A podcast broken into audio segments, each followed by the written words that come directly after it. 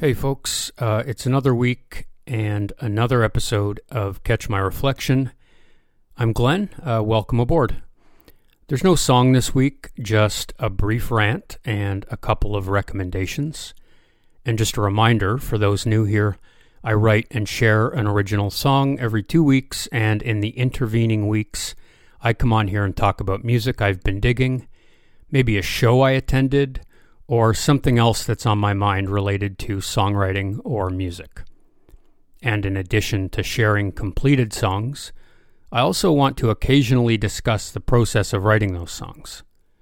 As you can probably guess, songwriters and all people who make stuff deal with a myriad of emotions during the creative process. And let me tell you, I was on a bit of a roller coaster this past week while trying to finish a song.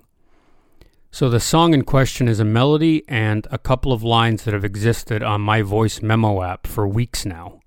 And up until this week, I didn't know what to do with it. Then on Sunday, or maybe it was Monday morning of this week, I can't remember which, I woke up with the melody from my voice app in my head. So I decided to finally do something about it and finish it off once and for all. Now, initially, I was excited. I felt like the melody was calling to me and it's always fun to have a new idea to flesh out. But as I started building out the song, I began to doubt the quality of the melody and lyric, and I got a bit discouraged.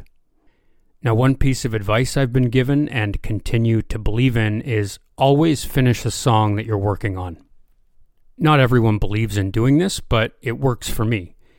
I feel like I have to put a piece of work to bed before I can start something else. So, long story short, I struggled on and finished it. But I wasn't happy with it, and it felt wholly uninspired. Now, if you're anything like me, writing a mediocre song or creating a mediocre piece of art can send you into a negative thought spiral, causing you to think things like, I'll never write a good song again, or why do I even try to do this? And within this catastrophic thinking spiral, other thoughts begin to arise. I began thinking about the ego or confidence required to make art. I've always struggled with lower self esteem, and it seems to me like that can be a major obstacle to making art. I try to bury those thoughts and trudge on, but confidence doesn't come naturally to me, and I'm constantly beating back the urge to sell all my musical instruments, put all my energy into making money uh, at some stupid day job, and smoke pot to rid myself of the extreme self doubt. I also feel like this doubt can creep into the work where all I'm doing is writing lyrics about how shitty I feel about my ability as a songwriter. You hear the advice be yourself a lot when making art, or just with life in general. But what if you are a whiny, self doubting curmudgeon? Nobody wants to hear from that version of you. It's like, be yourself, but only if you have a healthy sense of self. We don't want to hear about the depression and the struggle. Anyway, songwriting really tests me. I feel like it's hard to know if you're getting better. It's not like cutting the same patch of grass repeatedly, where you get a bit straighter and a bit neater every time you do it. It's difficult to track progress with songwriting.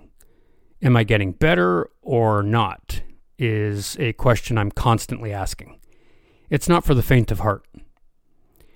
All this to say that, again, this is why I'm doing this show to give myself a reason to keep writing.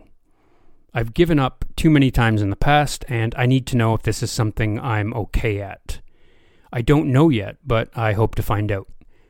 I also want to let you know that I'm definitely going to be releasing uninspired and mediocre songs on this program such as the one I wrote this week, because that keeps me honest and it keeps this project authentic.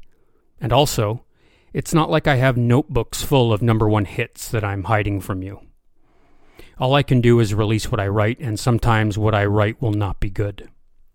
So, next week, or in the ensuing weeks, if you're listening to one of my songs and you think, man, this guy should really do something else with his time, I guarantee you that I've thought the exact same thing. But I don't care. I'll keep trying until the hate mail crashes my inbox or until I sell all my instruments, whatever comes first. Because one thing I do know is that other people's songs and the act of songwriting both give me sustenance and meaning, and that's reason enough to continue, I think. Okay, uh, the rant portion of the program is over. I want to briefly talk about the new album, The Past is Still Alive, from New Orleans band Hurray for the Riff Raff. The band is led by lead vocalist and primary songwriter Alynda Segarra, and I've been listening to it nonstop all week long. It's truly a fantastic piece of work that Alinda and company should be very proud of. I believe they are on tour as we speak, so if they are coming to a city near you, I urge you to check them out. The album starts strong with the songs Alibi and Buffalo and doesn't really loosen its grip on the listener until the last track is finished. Can't recommend highly enough. Hurray for the Riff Raff. The past is still alive. Other albums that have recently dropped and are worth your time, in my opinion, are Daniel Romano's Outfits Too Hot to Sleep, uh, out on March 1st, and Joe Pug's Sketch of a Promised Departure, also out on March 1. I need to spend more time with those records, but those two musicians have rarely failed me in the past, so I expect good things. And that's all for this week. I'll be back next week with hopefully not, but maybe a mediocre song. So until then, take care. Hi again, and thanks for listening. Please support the program by following or rating on whatever platform you listen on. I'm also asking for original songs to feature on the show. If you've written a song you'd like to share on here, send it to glennvanderkloet at yahoo.com. You can also hit me up on Instagram at Vanderglenn with any praise, criticism, suggestions, show ideas, or other commentary that you may have. I'm looking to make connections with other songwriters and creative types with this project, so I'd love to hear from you. Take it easy and keep writing.